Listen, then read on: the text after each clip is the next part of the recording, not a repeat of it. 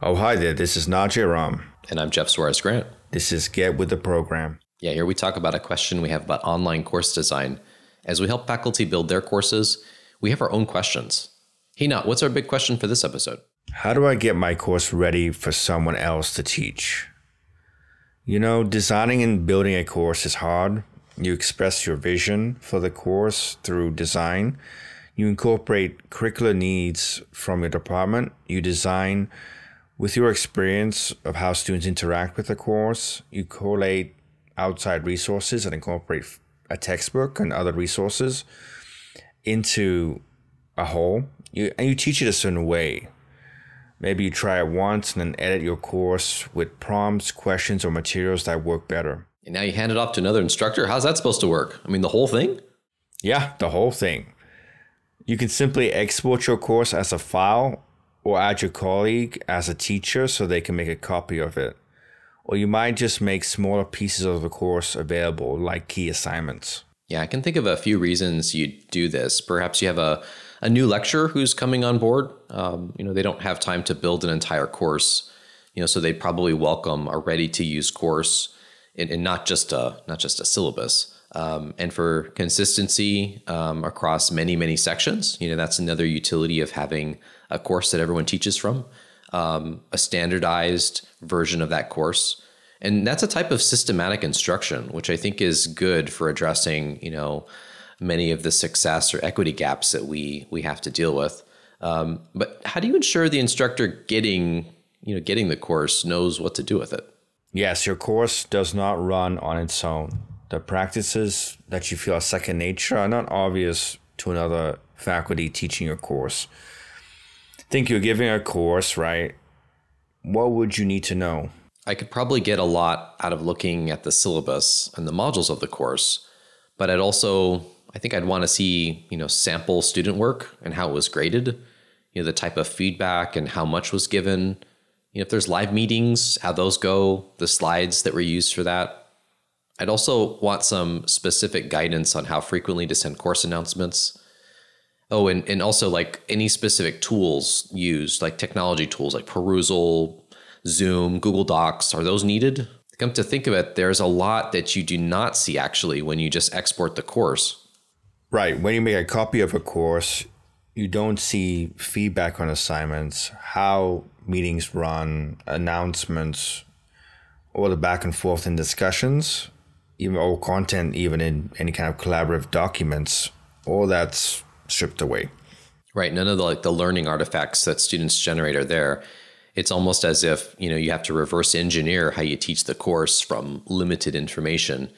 And it seems like you'd make a lot of assumptions kind of trust your gut but that seems a bit risky. And you know i, I thought the idea was to make for a consistent learning experience for students so, to prevent some of this guesswork so that the new instructor stays true to the design and quality of your original work, you might use a facilitation guide. Right? A facilitation guide is a technical term used by people like us, instructional designers, and it's and a facilitation guide is an instruction manual for your course. It explains how you teach or facilitate an online course. So, how would you write a facilitation guide? You explain the course structure, which includes the progression of each event in each week or module. For example, students start with a reading selection and a quiz, and then proceed to a discussion and conclude with an assignment. Yeah, it's probably also good to describe like weekly facilitation tasks. For example, you know, faculty post two announcements during the week. They ask, you know, generative questions in response to three or four discussion posts from students. You know, maybe provide um, you know, a paragraph of comments in the speed grader along with a selection in the rubrics. Um, and also, you know, don't forget about special instructions for live sessions, collaborative discussions, prep or guidance to students on high stakes upcoming assignments. What about noting what to customize, where and what edits can be made to the course? Yes, that, that's a really good idea. It's best to be clear about what can be changed without disturbing the alignment of the course design it could be you leave space in the weekly overview page for the other instructor, you know, to summarize the past week and kind of speak directly to their specific group of students. You know, maybe leave the discussion prop questions up to that instructor so they can tailor those subjects to the interests of their group of students they're teaching. What about using something like the Canvas blueprint feature to lock specific elements in the course? Yeah, that's a really useful uh, tool in, in the Canvas LMS for ensuring the course remains standardized across multiple sections.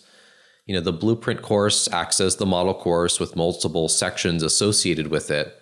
And all the sections receive an exact copy of the course content from the blueprint.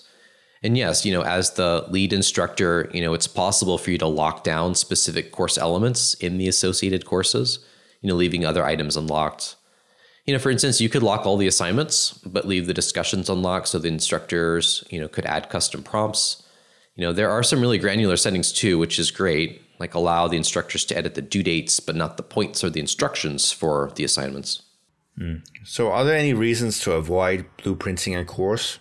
I think you might deal with a few technical issues here and there. Um, if you lock things down in the associated courses, then you know you as the lead instructor, you're completely in charge of dealing with any last minute changes or updates. You won't be able to rely on your instructors using those associated courses. You know they won't be able to edit anything. Um, these are all good things to mention in the facilitation guide. Actually, you probably want to organize that guide into sections probably something like course structure, um, things to update or customize, a note on why some things can't be edited, weekly tasks, and notes about individual modules. You might also embed some of these instructions or guidance, you know, directly in the course. I think you could create like a page, you know, but keep it unpublished so the so only instructors can see it, and maybe you title it something like instructors only.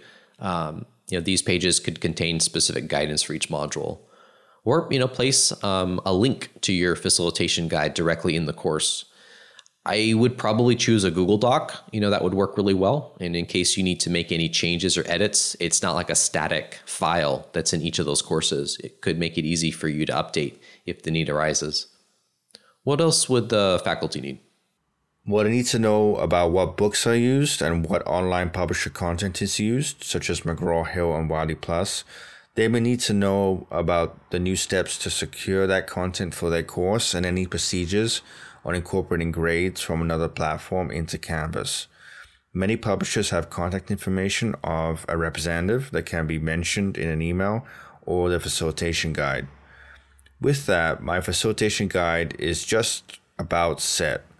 Are there any housekeeping tasks that need to be done before copying the course or blueprinting it?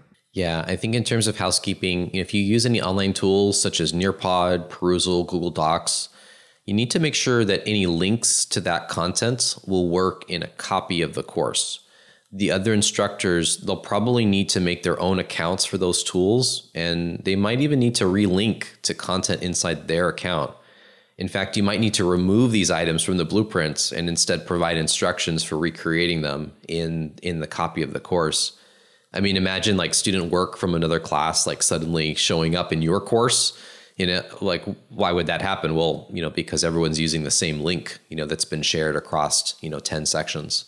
Yeah, it's important to, to double check that. Also, checking whether in a transfer course, students would still have access to shared videos. For example, if you use Zoom recordings as a part of your instructional content, those files may be visible only to students in that original course or be password protected. Yeah, a lot of this could be helped if you work closely with one of the instructors who's going to use the course, you know, the copy of the course. Most like, you know, give them ex- advanced access to a copy and have them explore the course, double check it, see that the links, the tools, they all work for them in a copy of that of that standardized course. Yes, feel free to talk to them. With your voice, you can emphasize fun things, important things, and things they should watch out for. If a live meeting is not possible, you could even have a conversational introduction to the facilitation guide, or perhaps a recorded video with a screen share of navigating your course. It's kind of like a, a, course navigation video that you would you would make and share with your students. Why not make one for the instructors who's gonna who are gonna teach that standardized version of the course you created. Oh yes, you know that can help the facilitator, you know, be at ease and ensure the integrity of your design as you move forward. So going back to the big question, how do I get my course ready for someone else to teach? Well, first, I think you have to prepare the structure of the course so another faculty can work with it.